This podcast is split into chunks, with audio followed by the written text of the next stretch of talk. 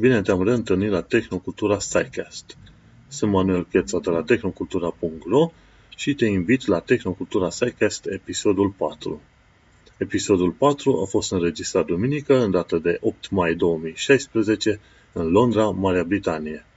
De data aceasta vom vorbi despre găurile negre.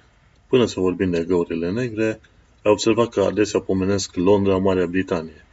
Ei bine, există alte localități Londra, care sunt, de exemplu, în Statele Unite. Cu alte cuvinte, poți găsi New York, care vine de la orașul York din Anglia, sau New Hampshire, care vine de la orașul Hampshire din Anglia. Așa că, de fiecare dată, țin să precizez locul, orașul și țara din care fac înregistrarea. La Tehnocultura Psychest, episodul 4, vom discuta astăzi despre găurile negre găuri negre care sunt stele masive în ultimul stadiu al vieții lor. Dacă o stea are cel puțin 10 mase solare, atunci va avea un final exploziv, supernova, prin care va expulza o mare parte din materia sa în spațiul înconjurător.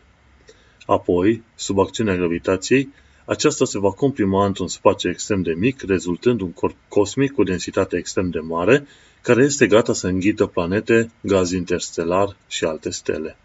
Am o fascinație aparte pentru găurile negre pentru că ele sunt ceea ce se numește outliers, niște obiecte care ies în afara graficelor obișnuite și care au atras atenția de multe ori prin filmele SF, de exemplu.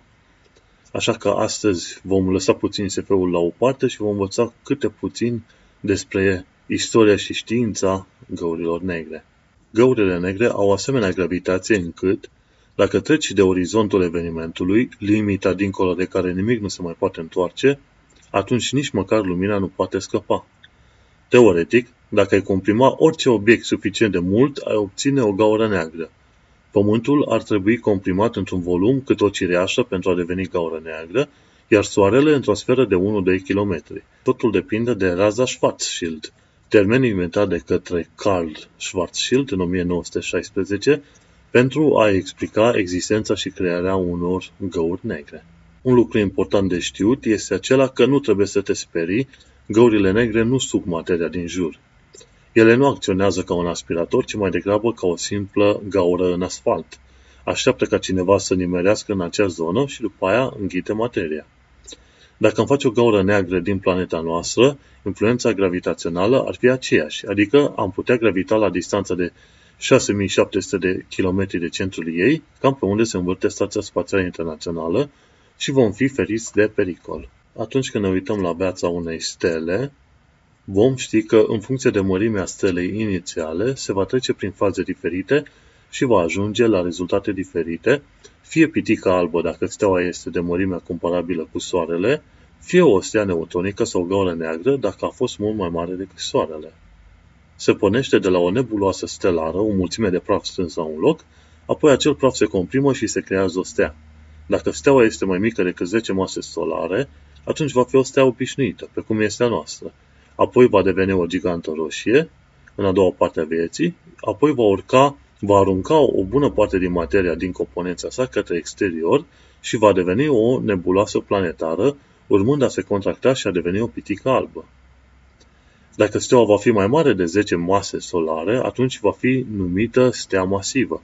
Va ajunge să devină o supergigantă roșie în a doua parte a vieții, va exploda într-un mod violent, adică o supernovă, și apoi va deveni o stea neutronică sau o gaură neagră, poate chiar un cozar, dacă, gaura, dacă steaua originară a fost foarte, foarte mare. Termenul de gaură neagră a fost folosit pentru prima dată în 1964 de către jurnalista Anne Hewing, în articolul Găuri negre în spațiul cosmic, publicat în 18 ianuarie 1964. Articolul era un sumar al reuniunii Asociației Americane pentru Dezvoltarea Științei. Primul care să vorbească despre ceea ce ar putea fi numit gaură neagră a fost John Michel, într-o scrisoare trimisă la Societatea Regală a Angliei și destinată lui Henry Cavendish în 1783. În acea scrisoare, John Michel îi spunea lui Cavendish că dacă ai avea o stea cu rază de 500 de ori mai mare decât Soarele, atunci ai vedea că un corp care cade de la o distanță infinită va avea la contactul cu steaua o viteză mai mare decât cea a luminii. Altfel spus, Dacă avea un asemenea corp ceresc, atunci lumina nu ar putea evada din interiorul său. Ideea aceasta nu a fost acceptată pentru că se considera că lumina nu are masă și că niciun câmp gravitațional nu poate influența traiectoria luminii. Einstein a fost cel care a schimbat această percepție în 1915 când, odată cu publicarea teoriei generale a relativității, el a explicat faptul că spațiul-timpul sunt curbate de prezența masei și că lumina urmează traiectorii curbe în acest spațiu-timp curbat. Apoi, prin 1916, Carl Schwarzschild a folosit ecuațiile lui Einstein pentru a explica teoretic existența unor corpuri de genul găurilor negre și astfel a creat ecuația care determină ceea ce știm azi ca fiind raza Schwarzschild. Raza minimă pentru care un corp de masă M generează un câmp gravitațional într-atât de mare încât nici lumina nu poate evada. Formula pentru o asemenea rază este R egal cu 2 gm pe c pătrat. G este constanta gravitațională, m este masa obiectului, iar c este viteza luminii. După aceea a urmat era de glorie a teoriei relativității generale și a găurilor negre. Prima gaură neagră descoperită a fost în 1971 și era în sistemul Cygnus 10, 1 sau în HDE 226868. De atunci și până azi s-au făcut multe observări directe a materiei din jurul găurilor negre din univers și a stelelor care gravitează găurile negre, cum este, de exemplu, Sagittarius Astea, care este o gaură neagră supermasivă din centrul galaxiei noastre. Sagittarius Astea a fost în centrul atenției astronomilor încă din anul 1995. Astăzi știm că există patru categorii de găuri negre. Supermasive, care au zeci de mii până la miliarde de mase solare, intermediare, care au sute de mase solare, sunt găuri masive stelare, care au zeci de mase solare, și microgăuri negre, care, sunt, care au mase mai mici decât masa lunii și cu raze mai mici de 0,1 mm. Asemenea, găuri negre se evaporă în 10 la putere minus 25 de secunde.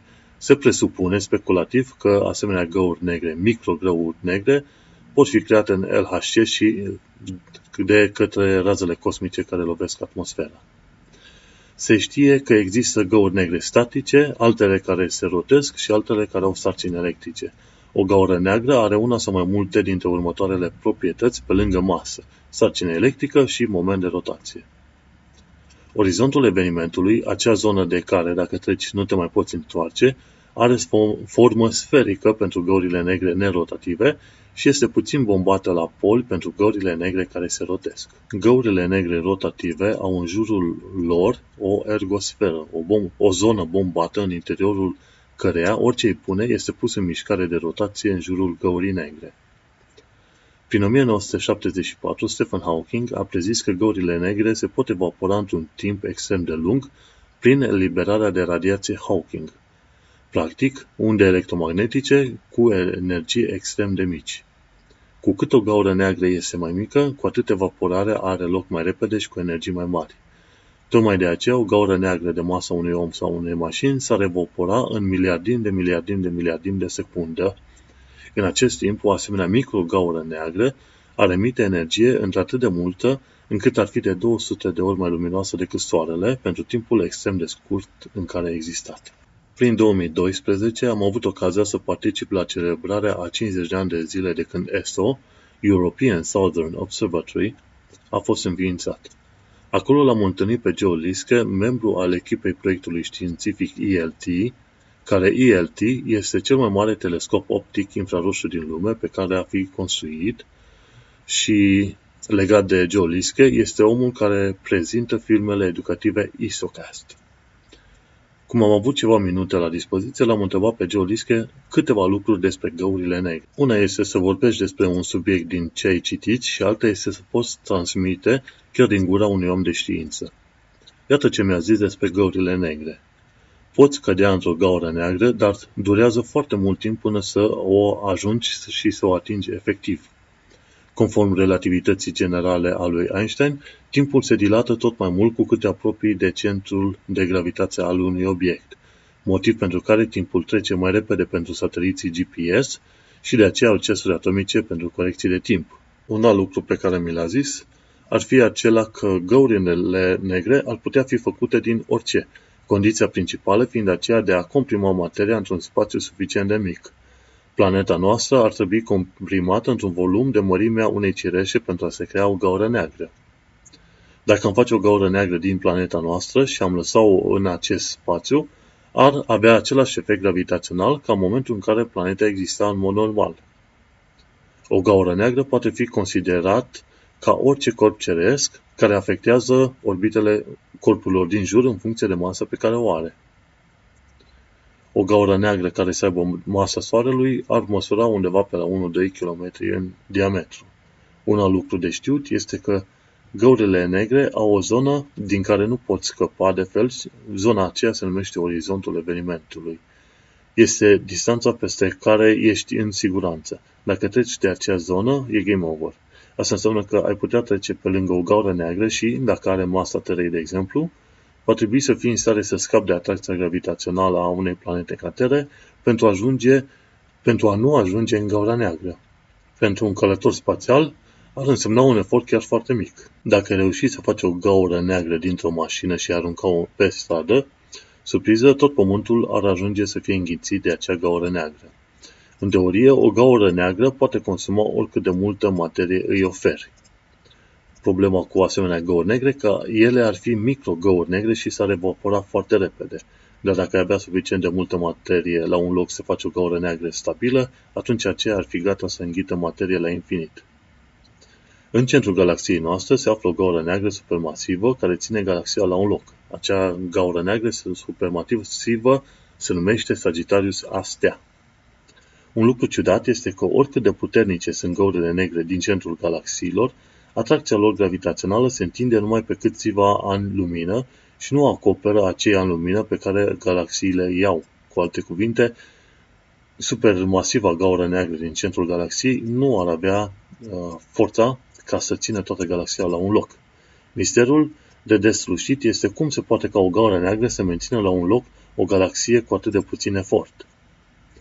Unul dintre instrumentele care va răspunde la această întrebare este chiar ELT, și anume este vorba de cel mai mare telescop care va fi construit de către ESO chiar în zona Chile. Și acestea au fost ideile principale transmise de către Joe Liske în 2012. Există, desigur, destule documentare despre găurile negre și se presupune că fiecare galaxie are găuri negre în centrul acesteia, fiecare asemenea gaură neagră având de la mii la milioane de mase solare, cum este de exemplu în galaxia NGC 1277. Unele găuri negre au chiar și 17 miliarde de mase solare și orizontul evenimentului lor ocupă un spațiu de 11 diametre egale cu orbita planetei Neptun. Un lucru ce trebuie ținut minte este faptul că deși curbura spațiu-timp este infinită, adică avem de-a face cu o singularitate, acolo nu ai densitate infinită și nici gravitație infinită, așa cum se spune uneori pe la tot felul de știri. La fel, se pare că nu poți cădea într-o gaură neagră. Adică, datorită gravitației extrem de mari, timpul este dilatat atât de mult, încât ai putea zice că durează infinitate de timp să ajungi în interiorul găurii negre. Ok, termenul de interior se pare că este folosit în mod neconstructiv datorită faptului că matematica fizică nu au explicații legate de ceea ce se petrece dincolo de orizontul evenimentului. Pe scurt, o gaură neagră nu are interior. Unul dintre instrumentele care ne-a ajutat să vedem acești monștri ai Universului este chiar telescopul Hubble. Sângând și cei mai mici fotoni pierduți de prin univers, Hubble este în stare să vadă cum arătau galaxiile în urmă cu miliarde de ani. Noi ne uităm mereu în trecut. Când vedem luna, o vedem cum era acum o secundă și când ne uităm în camera noastră, ne vedem cum a fost totul în urmă cu 8 milisecunde, calculând și timpul de transmitere a impulsului electric de la ochi la creier. Legat de interiorul găurii negre și ce s-ar petrece când materia trece într-o gaură neagră, trebuie spus că multe dintre lucrurile transmise pe tot felul de site-uri sunt niște speculații. Deocamdată nu avem de unde să știm exact ce se petrece într-o gaură neagră și la ce ne-am putea aștepta în asemenea situații. De cele mai multe ori este bine să pui cuvântul speculație înaintea asemenea, unor asemenea articole care le vezi publicate pe internet. O categorie specială de găuri negre sunt cozarii. Acești cozari sunt găuri negre atât de luminoase încât să lucesc mult mai tare decât întreaga galaxie în care există. Acestea sunt numite farurile Universului sau, cu alte cuvinte, cozari. Un asemenea exemplu este 3C273, care este de 4.000 de miliarde de ori mai strălucitor decât Soarele și are o magnitudine de minus 26,7. Ce înseamnă, ce înseamnă asemenea strălucire? Dacă pui coazarul 3C273 la o distanță de 33 de ani lumină de noi, atunci va lumina la fel de tare ca Soarele, care este la numai 0,0015% distanță dintr-un an lumină. Distanța de 150 de milioane de kilometri ar fi o distanță de 21 de miliarde de ori mai mică decât acei 33 de ani lumină. Ce face ca acei quasari să fie așa de luminoși? Cum pot fi găurile negre luminoase? Ei bine, atunci când materia cade înspre gaura neagră, aceasta orbitează în jur, întâi în jurul găurii negre. În timp ce orbitează la viteze mari, au loc frecări între moleculele diferitelor elemente și se emite energie sub formă de lumină sau căldură. De obicei, materia se va organiza în jurul găurii negre sub forma unui disc de acreție, zonă situată chiar la ecuatorul găurii negre. Acel disc de acreție se formează pentru că inclusiv gaura neagră se rotește în jurul axei sale uneori de mii de ori pe secundă. În plus, datorită vitezelor extreme la care orbitează materia în timp ce cade spre gaura neagră, energiile mari generate dau naștere și unor jeturi de materie încărcată cu energie. Lucru interesant, găurile negre nu numai că accelerează materia la viteze enorme și emite astfel jeturi călcate energetic, dar este posibil să genereze și radiație Hawking. Radiația Hawking este un termen de care am pomenit mai înainte și este un termen inventat de fizicianul englez Stephen Hawking în 1974, prin care explică faptul că găurile negre pot pierde energie de-a lungul a multor ani de zile. Cam în câți ani? Ei bine, cifra este chiar enormă.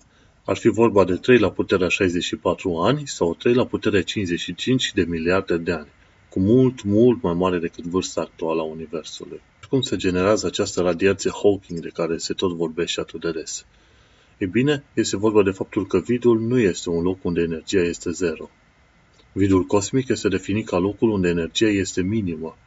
La nivel cuantic apar perechi de particule antiparticule care dispar instantaneu. Acestea sunt numite particule virtuale. Hawking a lansat ipoteza că, dacă aceste particule apar în zona orizontului evenimentului și una dintre cele două cade în gaura neagră, atunci cealaltă este liberă să zburde în univers. Se va considera așadar că particula ce a căzut în gaura neagră are energie negativă și, după suficient de mulți ani, acea energie negativă acumulată va duce și la distrugerea găurii negre. După cum ai văzut, dacă asemenea ipoteză este reală, atunci găurile negre ar putea o viață de cel puțin 3 la puterea 55 de miliarde de ani. Această radiație Hawking nu este formată numai din particule, ci și din unde electromagnetice de energie extrem, extrem de mică. Dacă, de exemplu, te folosi de legea lui Wien ca să afli ce fel de radiație este emisă, cum se face calculele pentru black body radiation, am putea afla că undele electromagnetice emise ar avea o temperatură undeva pe la vreo câteva nanograde Kelvin. Foarte, foarte greu de detectat. Să revenim la mândrele noastre găuri negre. Așa cum fiecare galaxie are o gaură neagră supermasivă în centrul ei, chiar și Calea Lactee are un așa centru. Se numește Sagittarius Astea, de care am mai pomenit de vreo două ori până acum. Așadar, găurile negre nu numai că înghit materie, ele țin și galaxiile în picioare. În plus, ele luminează ca un far, cum este cazul cozarilor, și chiar pot ajuta la crearea de stele noi. Cum așa? Încă de prin 2005 se știa faptul că coazarul HC0450 liniuță 2958 creează jeturi de materie foarte puternice, materie care este propulsată către o galaxie învecinată. Ajuns acolo, jetul de materie încărcată energetic determină gazul interstelar să formeze centre de gravitație și duce apoi la concentrarea a cât mai multor asemenea nori de gaz interstelar într-o zonă suficient de mică. Odată ce avem suficient de mult gaz interstelar la un loc, gravitația preia controlul și o nouă stea poate fi creată. În acest fel, gaura neagră HC0450 liniuță 2958, numit și quasarul gol, pentru că nu are nicio galaxie în jur, înghită materie într-o parte pentru a crea o stea în altă parte. Casey Kazan de la Daily Galaxy raporta în 2009 că HC0450 liniuță 2958, deși nu are stele în jurul său, Se află la 22.000 de ani lumină de galaxia către care trimite jetul de materie. Acel jet ajută la crearea de 350 de noi stele pe an, o viteză de creare a stelelor nemai întâlnită în alte galaxii. La un moment dat, quasarul H0450 liniuță 2958 se va întâlni cu galaxia vecină și va fi înconjurat de stelele la a căror creare a contribuit cu atât de mult sârg. David Merritt et al. au analizat acest quasar de aproape în 2005 și au ajuns la concluzia, în lucrarea intitulată The Nature of, of the HE045-2958 System, că nu se poate stabili exact că acest quasar este gol, dar se știe sigur că nu provine din galaxia companion către care acesta aruncă jetul de materie. Etol, în tot fel de lucrări științifice, înseamnă și colegii. Prin 2012, R. Mark Crockett et al. confirmau ipoteza găurilor negre de creator de stele, detectând un comportament similar în Centaurus A și au publicat rezultatele în studiul intitulat Triggered Star Formation in the Inner Filament of Centaurus A. Ca o nouă dovadă a faptului că găurile negre ajută la formarea stelelor noi, Nicole Cugliucci de la Discovery ne informa că Sagittarius A-Star, sau Sagittarius A-Stea, gaură neagră supermasivă din centrul galaxiei noastre, ajută la formarea de stele noi în zona sa prin emiterea razelor X și a unui jet de oxid de siliciu către norii de gaz din zona. Mai mult, F. Yusef Zadeh et al. ne informează în studiul ALMA Observation of the Galactic Center Oxide Silica Outflows and High Mass Star Formation near Sagittarius A-Star despre faptul că ALMA și VLT, telescope ale ESO, au ajutat la elucidarea misterului apariției unor stele noi în zona Sagittarius A stea. Studiul poate fi găsit pe ArcSiv. ArcSiv.org este un website creat de către Universitatea Cornell, unde oamenii de știință își pot prepublica studiile înainte ca acestea să fie publicate, de exemplu, în reviste populare cum ar fi Nature sau Science. Așa că uneori poți găsi studiile chiar pe Arxiv și poți găsi întregul, întregul studiu în format PDF. Și e vorba aici de studiu, de abstract, echipa de colaboratori, metodologie și concluzie. Așa că nu uita să vizitezi acel site și să cauți pe Arxiv tot felul de studii despre care ai auzit prin știri sau cine știe de pe Facebook. Despre găurile negre mai merită pomenite încă vreo câteva lucruri interesante, mai precis trei lucruri interesante. Primul dintre ele este faptul că există un loc în jurul găurii negre numit sfera fotonică. În acea zonă, lumina orbitează gaura neagră la viteza luminii. Mai jos de acea zonă este orizontul evenimentului, dincolo de care nimic nu poate scăpa. Sfera de foton este zona în care lumina gravitează în jurul găurii negre. Tot așa cum Stația Spațială Internațională gravitează în jurul planetei noastre, la o înălțime de 340 de km și cu o viteză de 6,7 km pe secundă. Dacă ar, mer- ar orbita cu o viteză mai mare sau cu o viteză mai mică, atunci Stația Spațială Internațională fie ar ieși din sfera de influență a planetei, fie ar cădea pe planetă. Tot așa, și în zona aceea, unde e sfera de fotoni, fotonii vor zbura cu viteza lor normală, adică de 300.000 de km pe secundă, în jurul găurii negre. Un al doilea lucru interesant despre găurile negre este vorba de efectul Casimir, care se poate aplica în cazul găurilor negre. În 2011, cercetătorii Astrid Lambrecht și Serge Raynaud au confirmat efectul Casimir, efect prin care se poate demonstra existența particulelor virtuale de care am pomenit mai sus. În cadrul experimentului original, se folosesc două plăci plasate foarte aproape una de alta. Între cele două plăci poate, pot apărea doar anumite tipuri de particule virtuale. Dacă mișcăm repede cu cel puțin 5% din viteza luminii una dintre plăci, atunci particulele virtuale nu mai intră în contact pentru a se anula reciproc și unele dintre ele chiar devin particule reale. Cu alte cuvinte, acest efect Casimir este real și poate fi una dintre explicațiile radiației Hawking, prin care apar perechi de particule virtuale, iar una dintre acele particule virtuale reușește să scape de orizontul evenimentului și astfel să călătorească oriunde prin univers. Să revenim la lucruri interesante despre găurile negre. Dacă nici lumina nu poate evada dintr-o gaură neagră, atunci cum de gravitația poate să evadeze? Ei bine, gravitația nu evadează, deși se spune că radiază și că este purtată de către particule elementare numite gravitoni. Gravitația este o deformare a spațiu-timpului datorată prezenței masei dintr-un anumit loc. Cu alte cuvinte, acea deformare a spațiu-timpului este în permanență acolo, nu trebuie să evadeze undeva.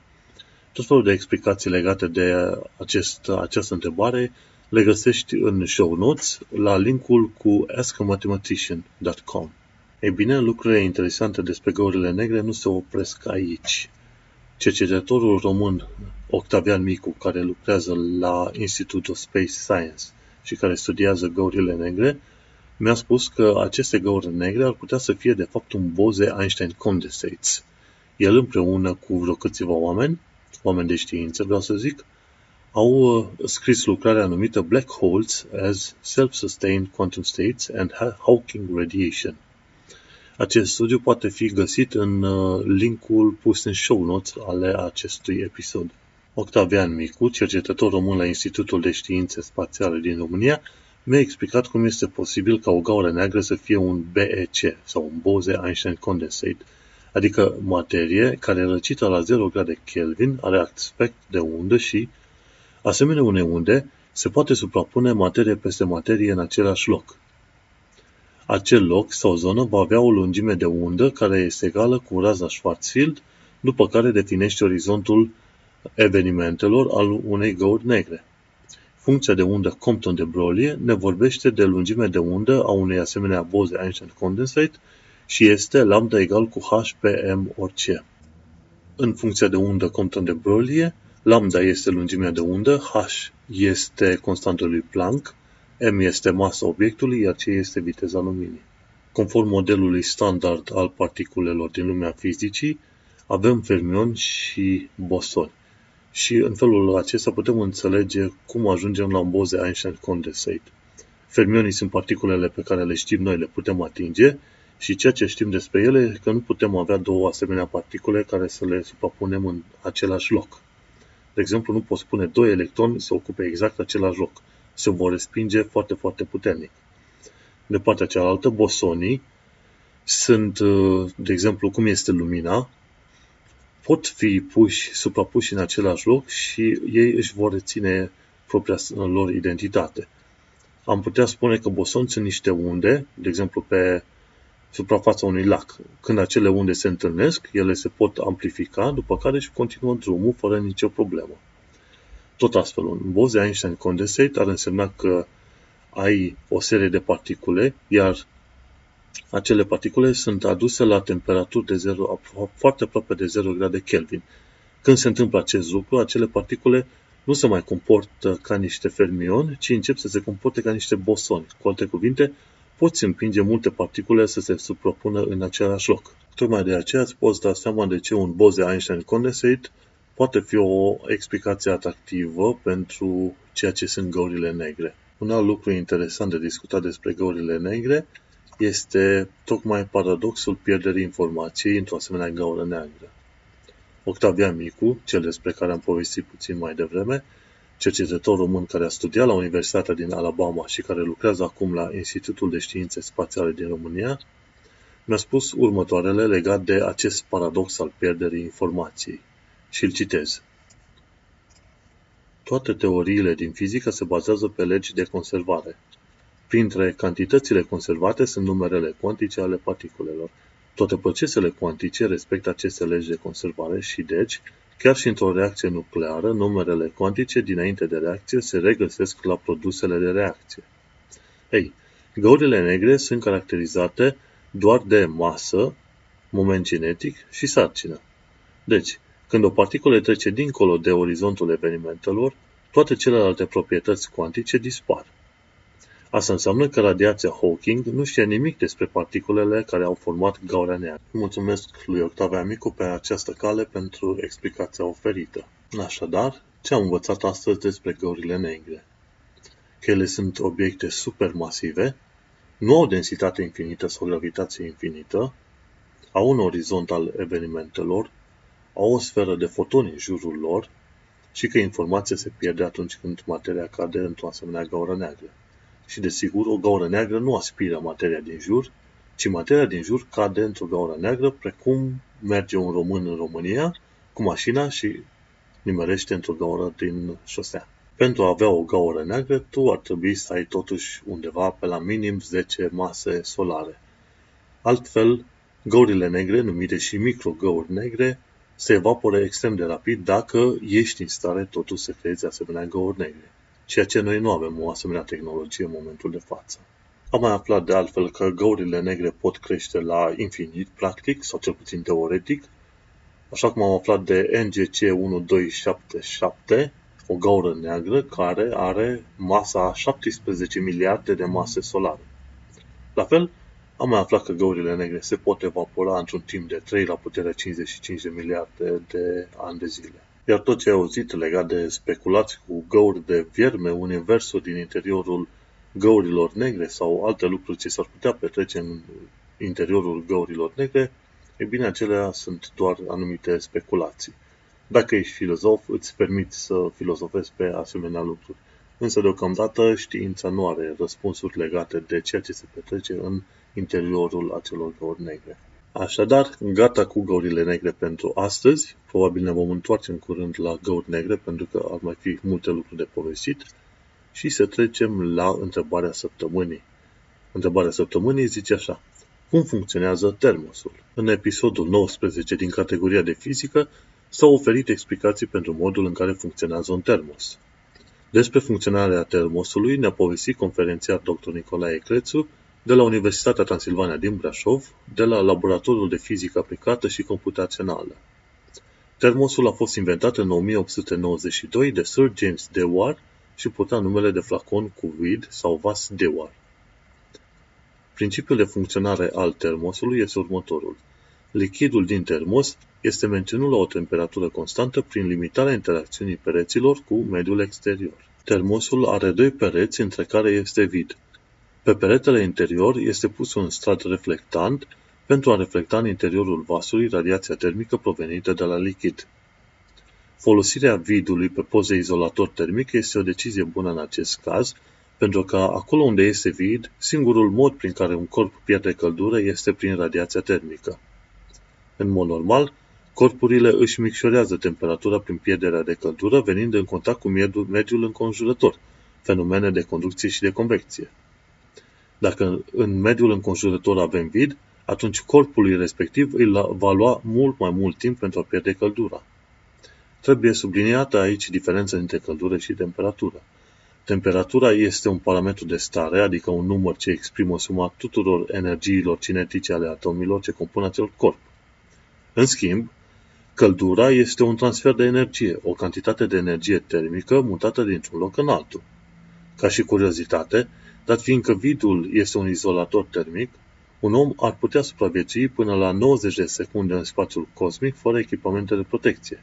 Înainte ca să fugi să-ți creezi propriul tău vas de war sau vas cu vid, un termos, adică, este suficient să știi că nu ai nevoie de un vid absolut. În termosurile de zi cu zi vor mai fi ceva atomi rătăciți de colo-colo. Un principiu asemănător este folosit la geamurile termopane, unde între două foițe de geam se află aer. Aerul transmite căldura mai greu decât un alt material, cum ar fi piatra sau, cine știe, fierul. Așadar, este o tehnică foarte bună pentru a crea un stat izolant și dacă ai putea obține geamuri cu gazel de heliu, de exemplu, sau chiar vid, ar putea avea o izolare termică mult mai bună, dar desigur costurile ar crește mult mai mult. Și iată ne ajungi la secțiunea de știri.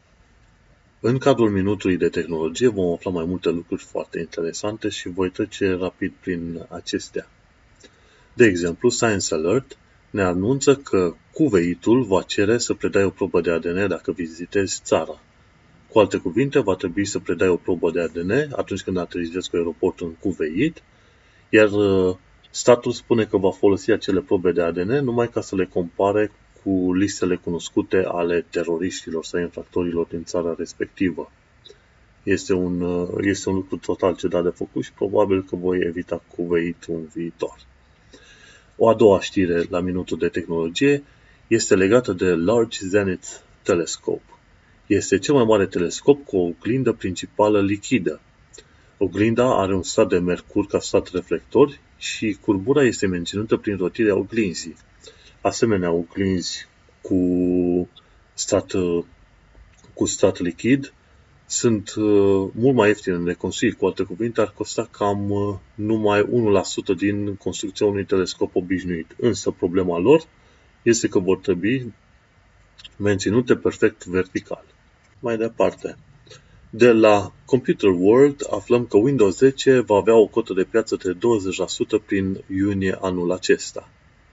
De la Science Friday, port unul dintre podcasturile mele preferate, aflu că se pregătesc o mulțime de IoT devices pentru grădinărit. IoT înseamnă tot felul de dispozitiv pe care îl unești la internet și pe care îl poți controla tot cu ajutorul internetului. De la Ars Technica aflăm că Nvidia a prezentat următoarea generație de plăci video, adică generația 10, și cea mai nouă placă video se numește GTX 1080 și este de două ori mai rapidă decât GTX Titan X și la jumătate de preț, aproximativ 600 de dolari. De la TechQuickie vom afla ce sunt sistemele de fișiere și am aflat că Intel deja lansează a șaptea generație de procesoare numită Kaby Lake și este vorba de procesorul i7 7700K, care va fi vârf de lance. De la Home Cyber Defense Podcast aflăm că atacurile de phishing devin din ce în ce mai complexe. Phishing este un atac în care tu primești un email care pare a fi de la banca ta, este foarte bine formulat și când dai click și e-mailul respectiv te întreabă dacă nu cumva ai vrea să actualizezi datele de contact sau că sunt probleme cu contul tău și că trebuie să te loghezi urgent ca să-ți actualizezi datele.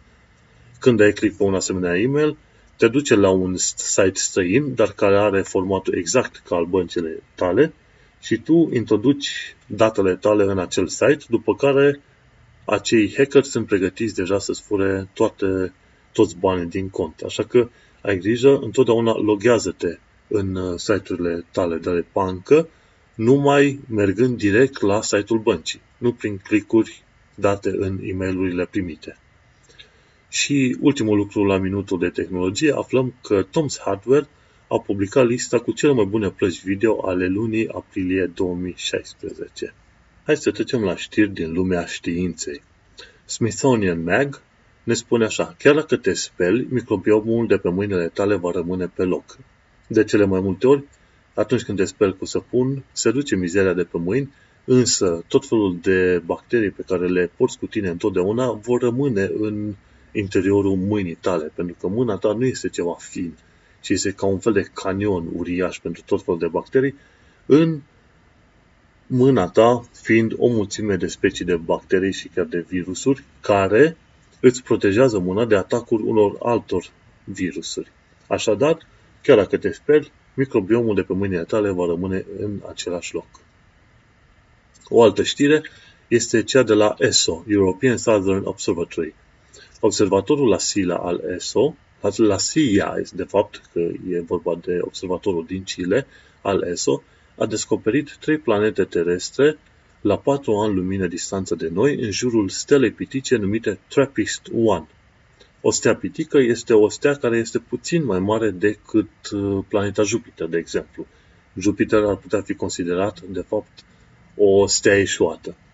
Și astfel s-au găsit trei planete care seamănă foarte mult cu planeta noastră și care ar putea găzui viață, la numai patru ani de zile distanță de noi. Mai departe, de la Scholarly, Scholarly OA sau Scholarly Open Access, aflăm că a apărut un nou jurnal științific fraudulos numit Clito Access. Intră în show notes să afli mai multe detalii despre acel jurnal fraudulos. Mergem mai departe. Dan Graur, biolog evoluționar român stabilit în SUA, explică faptul că diversitatea genetică nulă nu înseamnă extincția populațiilor de animale. Astfel se dau mai multe exemple de la foci până la păsări și așa mai departe, în, în care, chiar dacă au, la început au fost un număr mic de animale, probabil 100 sau 20 de animale, acelea, reprezentând o diversitate genetică aproape zero, ei bine, din acele 20 de animale câte au fost, s-au putut dezvolta populații întregi de zeci și sute de mii de animale. Cu alte cuvinte, putem spune faptul că o diversitate genetică nulă nu înseamnă întotdeauna extincția populațiilor în discuție. Mergem mai departe la Science Daily. Viermii intestinali pot crea un răspuns imunitar foarte puternic prin generarea de celule albe de tipul leucocitelor B. Atunci când uh, s-au făcut experimente pe șoareci, s-a descoperit că viermii din intestinele șoarecilor, șoarecilor de laborator, au determinat uh, apariția multor celule B în uh, interiorul ganglionilor limfatice ai acelor șoareci. Și astfel se presupune că ai putea detecta faptul că ai putea avea viermi intestinali când se verifică acei ganglioni în viitor. Trecem mai departe prin blitzkrieg-ul nostru de știri. Și astfel ajungem la Nature Podcast. Eșecurile trebuie raportate pentru a crea o știință mai puternică. În ultima perioadă se face un push tot mai mare ca studiile să prezinte și rezultatele negative, nu numai cele pozitive. Există întotdeauna o presiune asupra cercetătorilor să prezinte numai rezultatele pozitive, să arate un succes în studiile lor. Și tocmai de aceea e posibil ca știința să piardă pe ansamblu atunci când eșecurile nu sunt raportate. Mai departe, Universe Today ne spune că apa clocotită schimbă fața planetei Marte – dat fiind că presiunea pe planeta Marte e nici 1% din presiunea pe planeta noastră, apa clocotește la temperaturi mult mai mici. Așadar, în locuri unde se poate descoperi apă sub formă de apă amestecată cu tot felul de săruri, e bine, ne putem uh, da seama că apa fierbe, chiar dacă nu ai nevoie de temperatură de 100 de grade Celsius pe Marte. Iar această apă care fierbe poate forma canioane și diferite forme geografice prin, pe această planetă. Mai departe, Science Alert a anunțat faptul că s-a descoperit o cometă fără coadă, iar această cometă nu are coadă pentru că este construită din, constituită din mai mult metal decât gheață și astfel coada nu se poate genera în apropierea Soarelui. Cometele au în mod normal un nucleu format din gheață și nisip, mai mult gheață și mai puțin nisip. Ei, cometa aceasta este mai mult metal decât gheață și astfel nu se poate forma o coadă așa cum știm noi în mod normal. Mergem mai departe. Cei de la Scientific American au întrebat dacă trăim într-o simulare. Ei bine, adevărul este că noi nu trăim într-o simulare. Dacă urmărim această linie de argumentație, am putea ajunge la concluzia că există un creator. Iar știința nu prevede existența unui creator atunci când se fac tot felul de studii științifice. Mergem mai departe. Science Alert, din nou, ne spune că o injecție cu anticorpi protejează mai mulțele timp de 6 luni împotriva virusului HIV. Trebuie să știm că există o diferență între vaccin și injecție cu anticorpi. În cazul discutat, anticorpii respectivi au fost prelevați de la alte maimuțe care au fost imune la virusul HIV. Anticorpii sunt niște proteine care sunt uh, la suprafața celulelor albe, ale leucocitelor. Acele proteine, când întâlnesc un virus sau o bacterie care sunt străine corpului, e bine, ele intră în uh, acel virus și acea bacterie și le distrug. Pe de altă parte, vaccinul înseamnă, este o altă metodă prin care te poți proteja. Un vaccin, în mod normal, conține o parte dintr-un virus sau un virus inactiv, care odată introdus în corp, determină crearea un răspuns imunitar din partea corpului. Corpul se consideră sub atac și astfel generează la rândul lui niște celule, celule B care va ataca acel intrus. Bineînțeles că omul nu se va îmbolnăvi pentru că intrusul nostru este fie o bucată de virus, ori un virus inactiv care, bineînțeles, nu va fi în stare să preia controlul și să, fa- să genereze boala în oameni.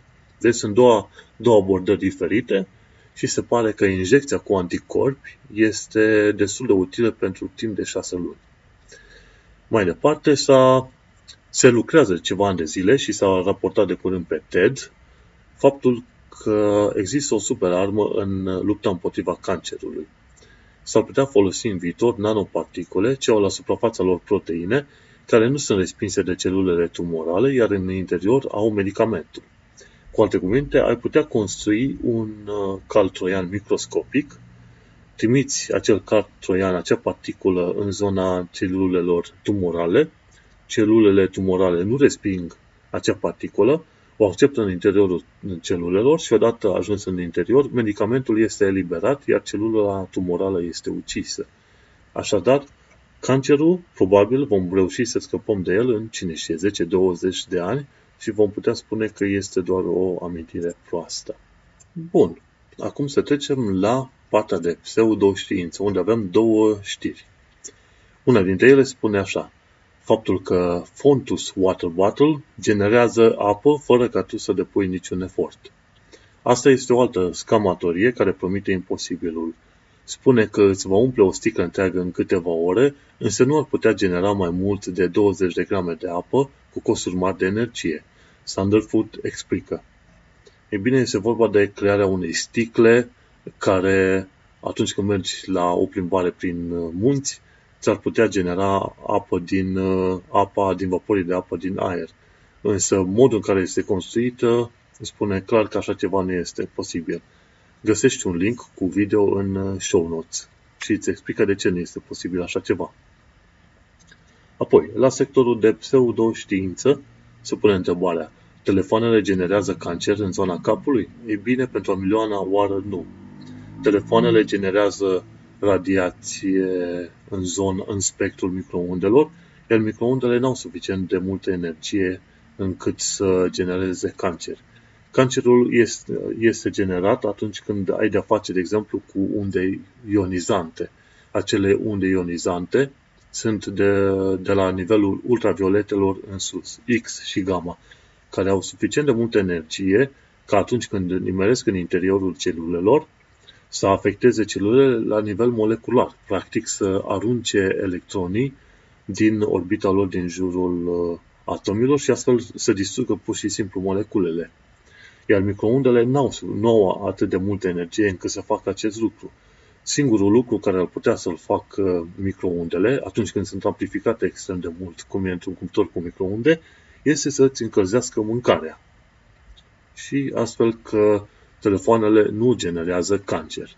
Așadar, iată-ne că după ce am trecut pe la istoria găurilor negre, am aflat ceva despre termos, am aflat câte, câteva știri din lumea științei și tehnologiei și a pseudoștiinței, iată ne ajungi în zona de bonus. Aici pun de obicei lucruri care nu sunt uh, din lumea știrilor, însă sunt utile pentru cultura noastră generală. De exemplu, de ce este spațiul în care trăim tridimensional? S-au făcut niște studii și au descoperit că este vorba de densitatea energiei care a avut, care s-a putut găsi în timpul Big Bang-ului.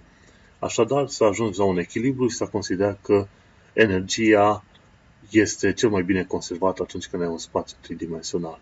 Mai apoi, la secțiunea de bonus, avem întrebarea de ce mamiferele au 37,7 grade.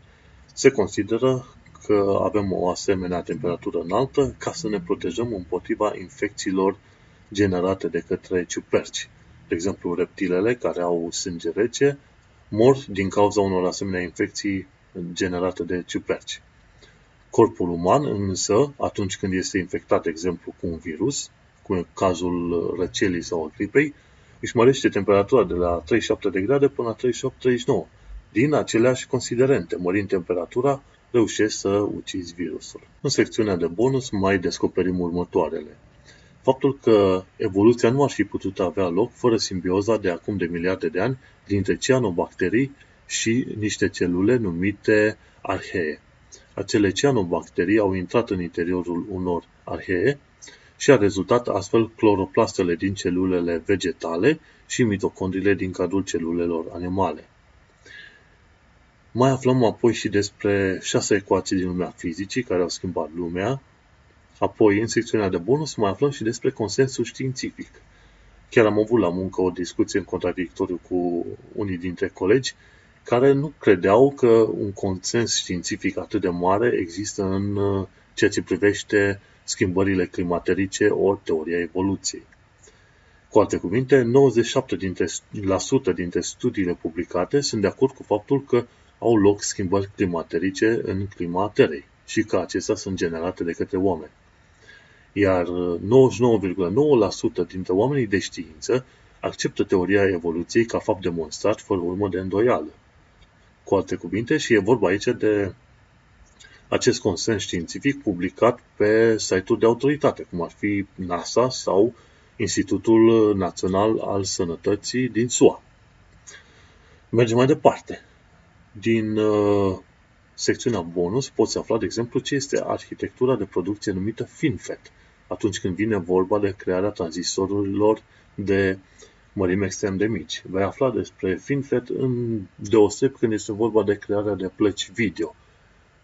Așadar, poți urmări, este un uh, episod scurt de vreo 30 de minute care explică ce este FinFET. Mai departe, de la Naked Scientist afli că știința uh, ajută extrem de mult în cadrul investigațiilor creat, uh, conduse de către polițiști. Și este vorba aici de detectarea telefoanelor, pe unde ai fost cu telefonul, sau atunci când un om este mort, poți afla data, la, data și ora la care a murit în funcție de animalele care atacă cadavrul. Cu alte cuvinte, există anumiți bieni care apar numai la două săptămâni de la uh, moartea omului. Și mergem mai departe, aflăm despre istoria cifrei 0, sunt sigur că vei dori să afli care este treaba cu cifra 0 și promovezi iarăși un site foarte important pe care ar trebui să-l urmărești, este snopes.com. Snopes.com este un site care combate tot felul de mituri și de știri false de pe, pe care le vei găsi pe internet.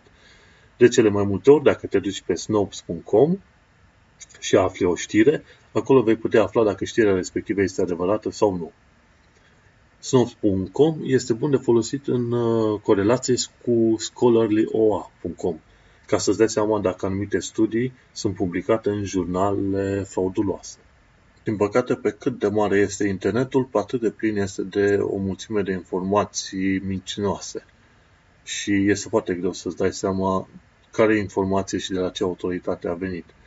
Așadar, este bine să urmărești Scholarly OA, Snopes.com, Retraction Watch, de exemplu, Quack Watch și alte site-uri de asemenea care să reușească să facă lumină atunci când e vorba de o serie de studii ale unor oameni cât se poate de dubioși. De exemplu, un caz practic este cel al promovării universului tahionic și a vitezei infinite, care am văzut-o de curând pe internet. În articolul respectiv se vorbea de faptul că există într-adevăr acele unde tahionice de care auzim noi la Star Trek și că un anume Jason Cole a publicat în American Journal of Modern Physics o lucrare și că gata, ceea ce a publicat el acolo trebuie luat de bun. Numai că American Journal of Modern Physics este de fapt un jurnal șarlatan, fraudulos, care este chiar trecut în lista scholarlyoa.com, în lista de publisher frauduloși. Odată ce am descoperit acest lucru, mi-am dat seama că, de fapt, omul nostru a plătit publicarea acelui studiu într-un jurnal fraudulos și că nu are autoritatea de a vorbi despre tachion, care, bineînțeles, nici măcar nu există. Tocmai de aceea trebuie să fii foarte atent, mai ales când apar studii care sunt uh, prea frumoase pentru a fi adevărate, nu uita să verifici, de exemplu, List of Publishers de pe scholarlyoa.com. Și cu aceste idei, iată că se termină episodul 4 al Tehnocultura SciCast. Acesta a fost episodul 4 despre gorile negre, înregistrat în data de 8 mai 2016, duminică, în Londra, Marea Britanie. Pentru orice întrebări, comentarii sau sugestii, nu uita să intri la secțiunea de show notes și să-mi spui părerea ta. Până data viitoare, nu uita să verifici și Facebook și grupurile de știință și pseudoștiință pe care mai să le sluiesc eu din când în când. Așadar, până data viitoare, te salut și să ne auzim cu bine!